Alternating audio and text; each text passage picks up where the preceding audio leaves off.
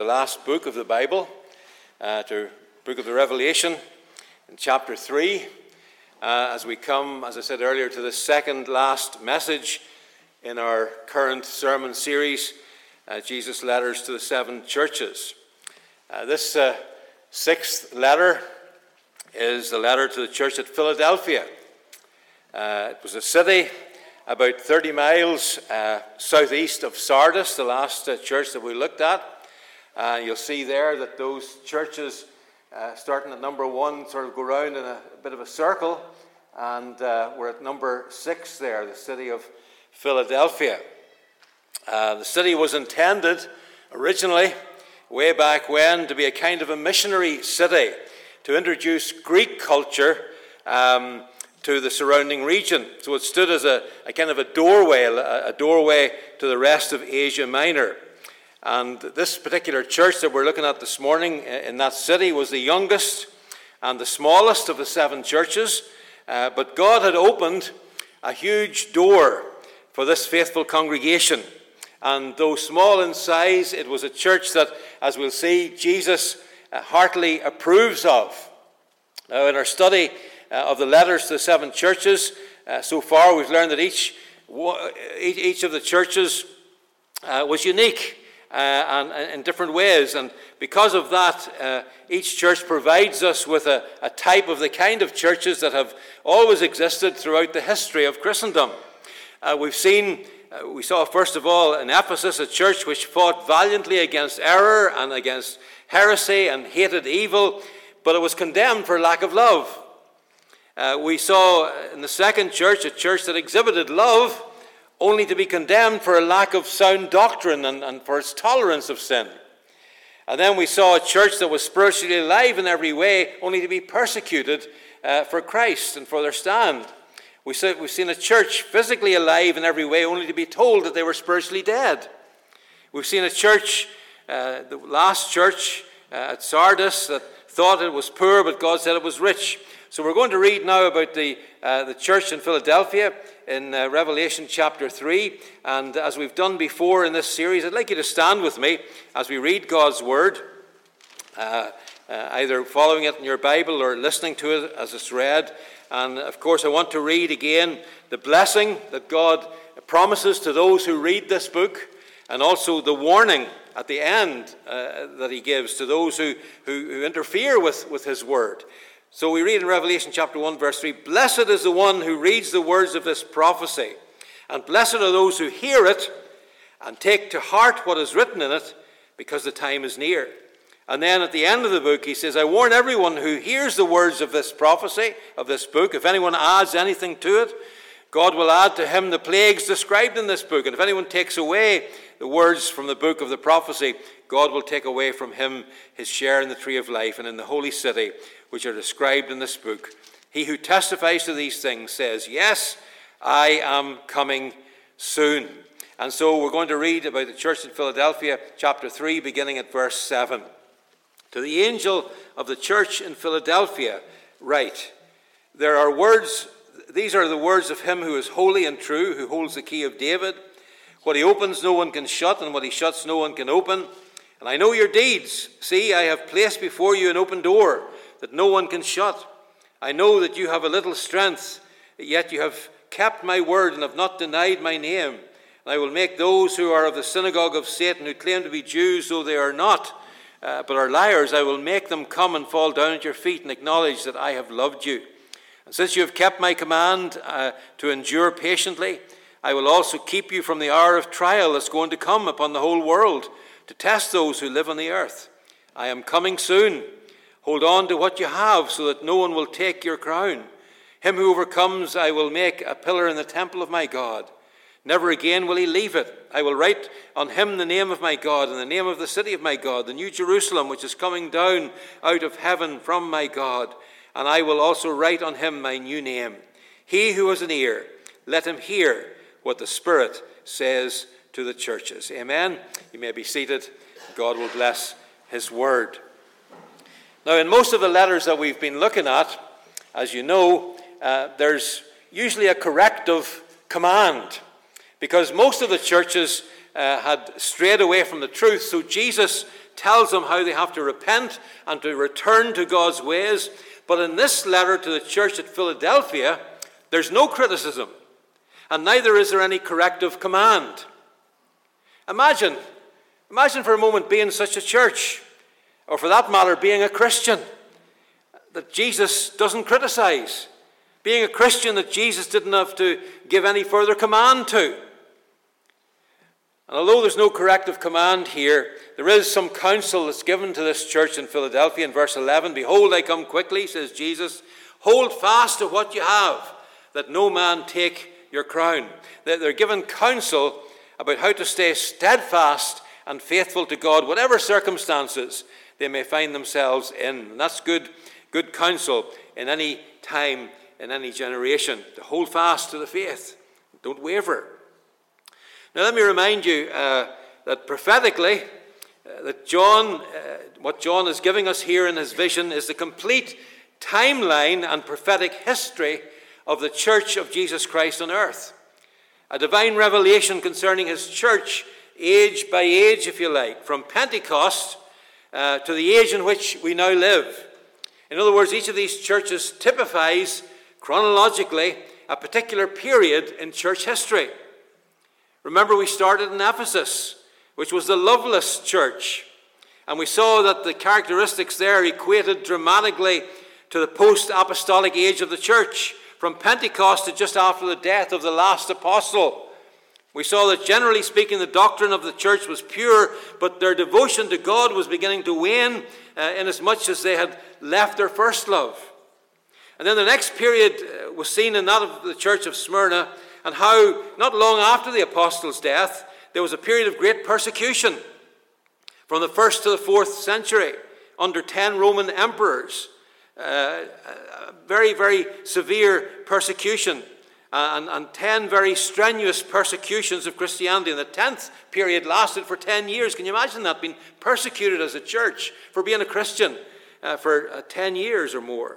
And then after Smyrna came Pergamos, and we saw that it was the compromising church. And Pergamos, uh, Pergamos means married.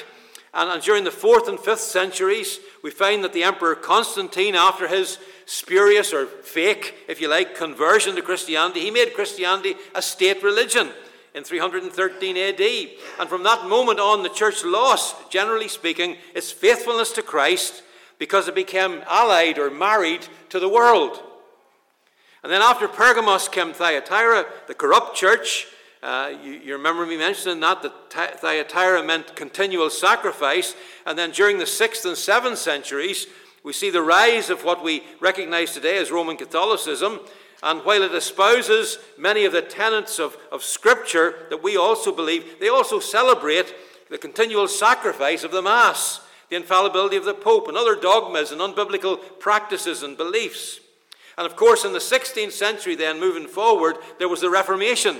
And here enters the church at Sardis uh, through, uh, through the Reformation. And although the Reformation was an awakening of God to the rediscovering of the truth of justification by faith alone in Christ alone, church history records uh, and reveals that what started out as a work of the Holy Spirit and God's grace in the Reformation, once again over time, over the next centuries, uh, once again, things developed, uh, and ecclesiastical bodies and systems were established by men. And as such, while the Reformation was of God, uh, out of the dearth and the deadness of Protestantism over the centuries, uh, that it would become uh, in, the future centuries, it was going to take a further gracious intervention or revival to bring evan- evangelicalism back to the simplicity of New Testament truth. And so, viewed from this prophetic standpoint and Christian church history, the faithful church of Philadelphia foreshadows the period of the Great Awakening, the great evangelical awakenings of the 18th and 19th centuries. And, and this awakening, uh, these revivals, followed a time of relapse among the post Reformation churches. And so we had the evangelical awakening, known in England as the Puritan movement, among who was John Bunyan, who wrote Pilgrim's Progress, John Newton, writer of Amazing Grace. It also encompassed the great Wesleyan revival George Whitefield's fiery preaching in England and Jonathan Edwards' fiery preaching in America. It was also a time of revival and missionary endeavour when William Carey in England got a vision of the need in India. David Livingstone, similarly, in, in Africa. The American missionary uh, Adoniram Judson went to Burma. Hudson Taylor went to minister in inland China. Uh, and it was also the time of the great emergence of, of, of evangelists, whose names we all know Charles Spurgeon, Charles Finney, D.L. Moody, to name but a few. And we are today a couple of centuries on from the time of that great uh, evangelical awakening. And perhaps it's time for us to say today, Do it again, Lord. Do it again and begin, begin in me. Because if there was ever a time when the sleeping church needed an awakening, it's today. It's today. Now, let me ask you a, a curious question. Uh, what sort of church do you think God prefers? Baptist churches? Methodist? Presbyterian? Church of Ireland? Elim Pentecostal churches? Brethren churches? We could name others. Or maybe we could ask it another way Does God prefer rural churches? We could say Monaghan, Elim is a rural church. Does he prefer city churches, mega churches, little house churches, church plants, independent churches, new churches, cathedral churches? Well, thankfully, we're not left to wonder about the answer uh, to that sort of question because when we look at these seven churches, no particular type is mentioned. You see, when Jesus looks at a church, as he does and as he is right now, he's stu- not studying outward things. He's looking for the deeper signs of growing faith, of fervent love, of, of abiding hope. He wants his church to be motivated by love, to be founded on the truth, to be strong under pressure, and, and unashamed of his name. And of the seven churches, Smyrna that we've already looked at, and Philadelphia, these are the only two churches that received no words of condemnation. And it's not coincidental that both churches were facing strong opposition because of their bold witness for Christ. You see, hard times make for strong, true churches especially when the hard times come because the church refuses to compromise the gospel. And as I look out on the world today, I can see that there's, a, there's an invasion, almost a tsunami of opposition, even persecution coming against uh, the Christian church and Christians who would stand up for biblical values. So we may be called to that uh, even in our day. And while the letter to the church in Smyrna was a challenge to them to be faithful unto death, this letter to the church at Philadelphia is filled with only compliments and, and praise. Uh, the churches at Smyrna and Philadelphia were faithful, they were godly, they were loyal, they were effective, they were models throughout all of church history of good, solid, regenerate, uh, faithful churches. And, and, I don't want to make a point that maybe isn't, uh, isn't really here this morning, but it strikes me that the blood bought, redeemed, saved church has always existed uh, uh, amidst a mixture of other so called Christian churches. God has always had a remnant throughout the ages of those who stayed faithful. But you know, as you look at these seven churches, if only two out of seven were completely faithful, and if that's some kind of a typical percentage, then a weak, sinful church is the more common church to find, isn't it? In contrast, this church in Philadelphia is typical of a church that God is using for His glory. I don't, know about you, but I want us to be a church that God can use. I want God to look down upon us and say, There's a church, there's a church, and there's a people that I can do something with for my glory because of their faithfulness and their stand for me. See, Philadelphia was created, as I said, to be a gateway to the central plateau of Asia Minor. The city was often damaged by earthquakes, which resulted in a fear that kept a large part of the population from living within the city walls. And today there still exists actually a town on the ancient site of Philadelphia called uh, Alaşehir in Turkey. There's a population of around 15,000. And the word Philadelphia comes from two Greek words Philo meaning love, and the word Adelphos, which means brother. And so the, the, the name Philadelphia has come to mean city of brotherly love. And we know nothing about this church except what's in this letter, these few verses. There's no mention of it anywhere else in Scripture, but somehow, uh, probably when Ephesus was being planted and, and strengthened in the three years of one of Paul's missionary journeys, the Word of God probably spread uh, uh, throughout Asia Minor, and, and some people may have went to Philadelphia and maybe started a church there.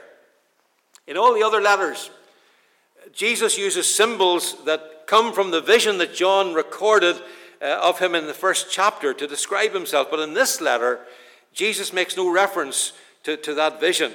He uses other titles to describe himself and to reveal to them who he is and what he does.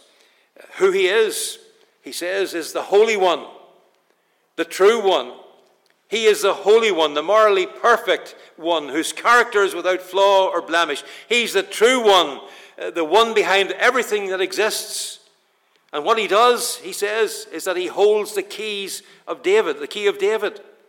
Now, that's a reference to, a, to an incident recorded in, in Isaiah 22 when, in the days of King uh, Hezekiah, there was a, a kind of a chief of staff whose name was uh, Shebna, and he had been caught in a, in a personal scam run for his own benefit.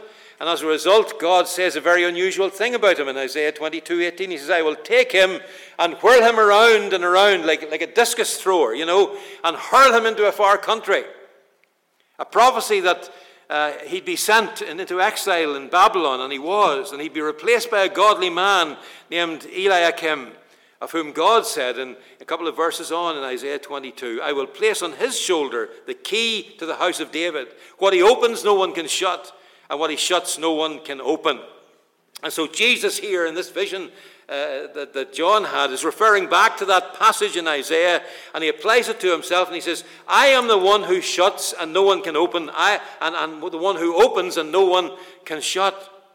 You see, as I said earlier, God governs the events of history on earth, and he can't be opposed. It doesn't matter who's, who's in charge of what country.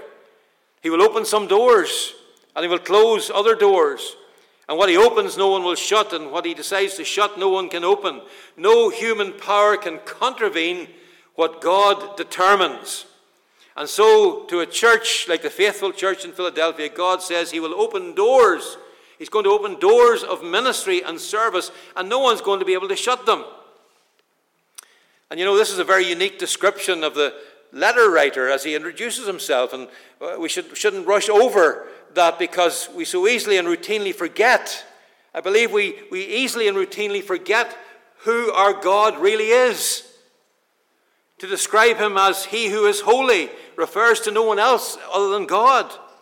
Because such absolute holiness belongs to God and to God alone. And we need to remember that. We can't treat God flippantly and casually as a man upstairs or something like that. He is the Holy One. God repeatedly is identified in Scripture as the one who is holy. Isaiah chapter 6 Holy, holy, holy is the Lord of hosts. And he's called the Holy One in many other passages, identifying him as absolutely sinless, absolutely unblemished, and flawless. And of course, you know the word holy means to be separate. To be separate. Uh, and God is absolutely separate from sin, so utterly unlike us. And to take it a step further, this is also a common title for the Messiah. In Mark 1:21, Jesus went into Capernaum and, and he entered into the synagogue, teaching as one having authority. And in verse 23 of Mark 20, uh, Mark 1, we read, Just then there was in the synagogue a man with an unclean spirit who said, What have we to do with you, Jesus of Nazareth? Have you come to destroy us? I know who you are, the Holy One of God. Even the demons knew his messianic title, the Holy One of God. And then in John 6 39, Simon Peter says, We have believed and come to know that you, Jesus, are the Holy One of God. We find it repeated as well in Acts 3 and 14, where Peter says to the Jews, condemning them, You disowned the holy and righteous one and asked for a murderer to be granted to you. You chose Barabbas over the Holy One. He is the Holy One. Do we remember that? Or do we take God for granted? Remember it well and remember it often that the Lord Jesus Christ shares the holy, sinless, pure nature of God because He's God. He's the Holy One. And because he's holy, he can't tolerate sin. 1 Peter 1:15 says, "But the Holy One who called you says, be holy yourselves in all of your behavior." I think so often we fall into the cultural compromise of treating God too casually. When He, the Holy One, demands holiness in our character, He demands holiness in our behavior. It's amazing to me that here he introduces himself as the Holy One, obviously separate from and, and, and can't to- tolerate sin, and yet he looks at this church in Philadelphia with his penetrating, omniscient, all seeing eyes, and he says, I know, I know what you do. I know your deeds. And as holy as he is, and as all seeing as he is, he gives them no rebuke, no threat, no warning, no hint of condemnation to this church. And you know, if the Holy One of God commands this church, they're to be commended indeed. Must have been some church. Secondly, he introduces himself as uh, he who is holy and who is true. And that combination of those two attributes is replete, repeated in many places in Scripture to identify God in, in, the, in the magnificent attributes of holiness and absolute truth. He's true in himself. He's the author of truth. He's the revealer of truth. And as he looks at his church, he, he sets the highest premium in the universe on truth. And truth's on the scaffold these days. There are many people who are trying to undermine truth and say that things aren't true like they used to be. And, and God's word isn't what it used to be. And in the midst of so much that's falsehood and, and error, Jesus is upholding truth as an absolute standard.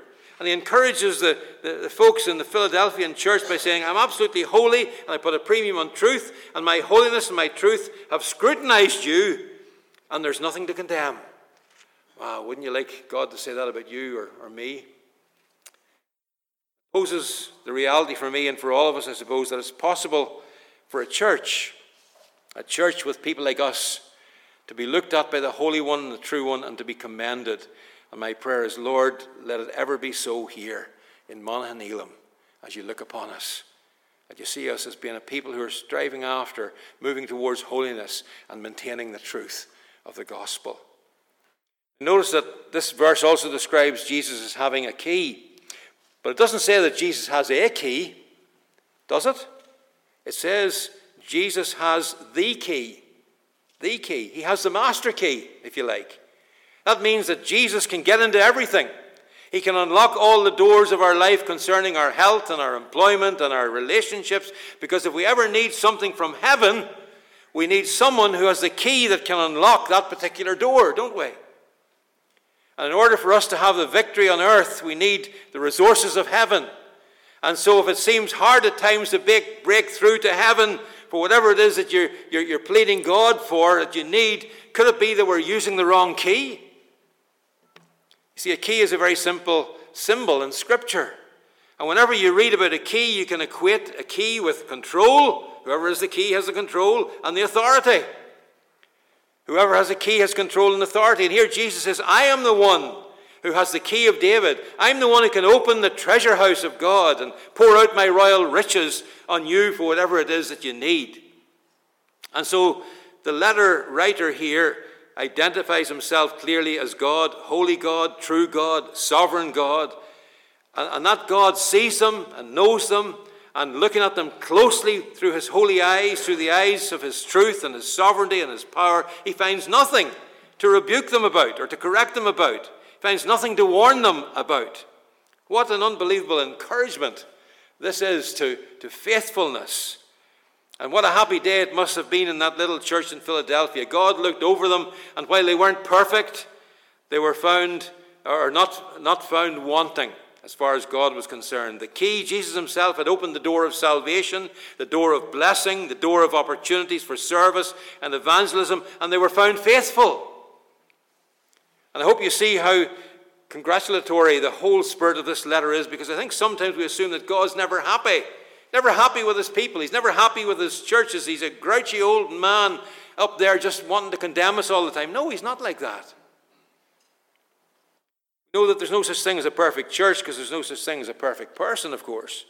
But it's possible within the realm of reason and biblical revelation to assume that God can look at a church and feel like it's a church that's worth celebrating over. I would like to believe that our church is like this little church in Philadelphia.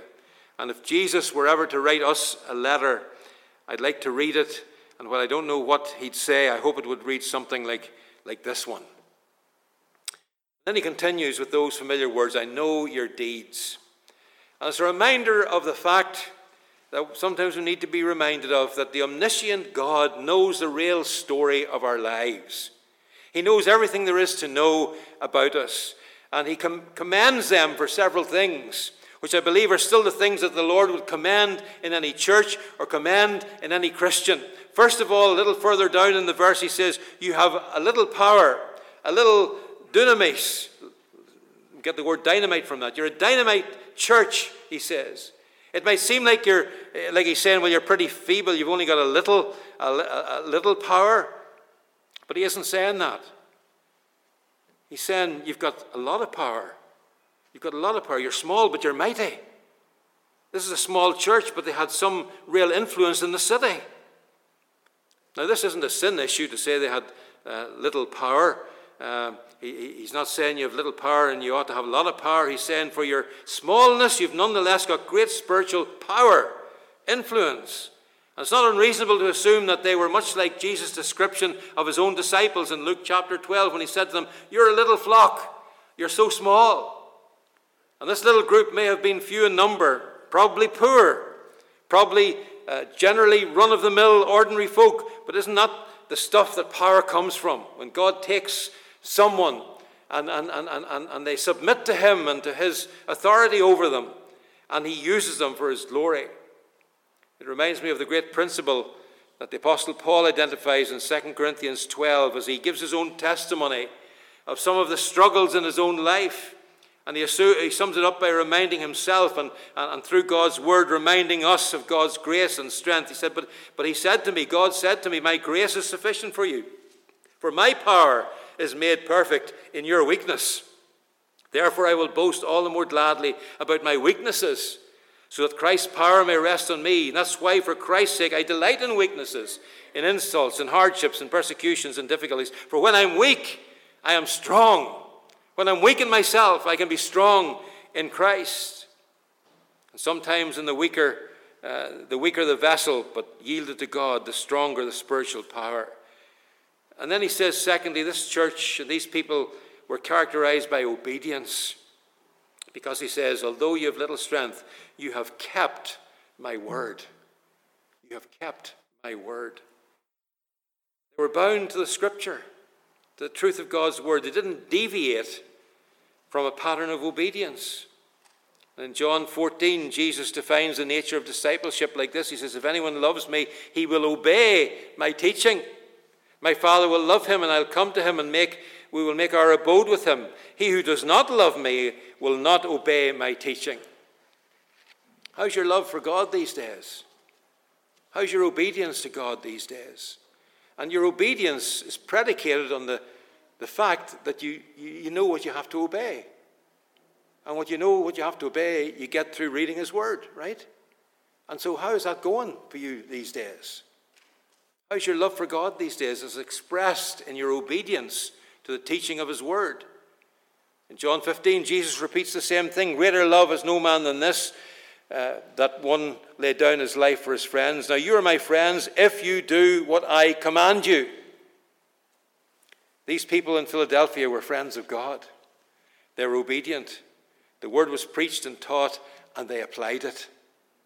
And isn't that what, what the, the, the writer uh, John the Revelator tells us in that first chapter, in these opening verses Blessed is the one who reads the words of this prophecy. Blessed are those who hear it. Take it to heart what's written in it, because the time is near. Take it to heart means that you're going to act on it, you're going to obey it, you're going to follow through. Now, don't, don't miss this because we live in a day in which doctrine is cast aside in the name of ecumenicalism which is the road to a one world church. That's where it's headed, folks. The politically correct church today jumps on board the train of ecumenicalism and toots its horn about tearing down the walls that divide us. Let's just all get together under a big tent and sing Kumbaya, no matter what we believe. That's the, that's the sort of culture, religious culture, that we're, we're, we're experiencing. Now, I don't say that we have to dot every I and cross every T the same way, but there are certainly a set core of biblical beliefs and truths that should be considered non negotiable. We're not backing down on them for anybody's sake. You know, if you're talking about tearing down the walls of bigotry or walls of prejudice or injustice, I say, Amen, brother, let those walls come down. Or if you're talking about tearing down the walls of jealousy, maybe between good Bible believing, preaching churches, I'm all for that. Let, you know, it's high time that we see each other as on the same team, kingdom people, not in competition, whatever name is over the, the, the, the, door of the church. If you're talking about tearing down the walls of preferences that can divide churches, you know, styles of worship and things like that, I'm saying, give me a crowbar. Because since when were we supposed to make methods and preferences our gods? But you know, if you're talking about tearing down the walls of truth, biblical truth, I'm saying I'm not touching that wall. God built it, and I'm not going to start tearing it down. We have a biblical mandate to contend, contend for the faith and even to separate from those who walk contrary to the gospel. Romans 6 17. Now I beseech you, brethren, mark them which cause divisions and offences contrary to the doctrine that you have learned, and avoid them. And the very next verse says, For they that are, that are such serve not our Lord Jesus Christ, but their own belly, and by good words and fair speeches deceive the hearts of the simple. And there's a lot of that going on today. But there's a third characteristic that Jesus compliments these Philadelphian believers about. Not only did they have power, not only were they uh, people uh, who practiced obedience, but they also display, displayed loyalty. He says to them, You haven't denied my name. Jesus' name means all that he is. And I wouldn't doubt that there were some there was some heavy persecution. Jesus refers to it from the synagogue of Satan. He alludes to it in verse 9. As a local Jewish synagogue, they would have been hammering like crazy on these people in this evangelical little church, trying to get them to deny the fact that Jesus was the Messiah, if nothing else. However, we know the details of the persecution, um, but through it all, Jesus says, You've stuck up for me. You were faithful and loyal. And I wonder if we were to put that lens on our own lives today, how, how, how good have we been about being loyal to Jesus? Or has there been a sense in which we've maybe tended at times to de- deny him? And then there was one fourth characteristic that this church and these people had. They not only displayed spiritual power, exercised obedience to God's word, showed loyalty to his name, they also evidenced endurance. Verse 10 You have kept my command to endure patiently. Wasn't always easy. I'm sure sometimes it was hard. Lots of things come in and out of the life of the church. Some people patiently, faithfully, uh, perseveringly endure through it all. In fact, didn't Jesus say that those who endure to the end shall be saved? But some didn't, and some don't. But the people in this church did. Patient endurance is a very special characteristic of spiritual strength. Because it can take the bad times, it can take the trials, it can take the difficulties, and it will re- reveal itself in, in staying faithful. And this is the kind of endurance that Jesus himself displayed, didn't he? In fact, you could even translate this with that kind of emphasis. You have kept the word of my perseverance in the sense that you have done it the way that I did it. 2 Thessalonians 3 and 5, Paul prays, May the Lord direct your hearts into God's love and Christ's perseverance. And this is a faithful, enduring church through trials, through persecutions, through difficulties. Faithful believers who took it all patiently in the hope of God's care and his deliverance. And sometimes you know, you know this as well as I do, that the best thing you can do going through a tough time is to endure patiently. Sometimes it means not giving up when you feel like throwing the towel in. And Jesus makes a precious promise to these suffering saints as he looks ahead, uh, as he talks about the time of trial that will engulf the whole world before Christ comes to establish his kingdom on earth. In the last days,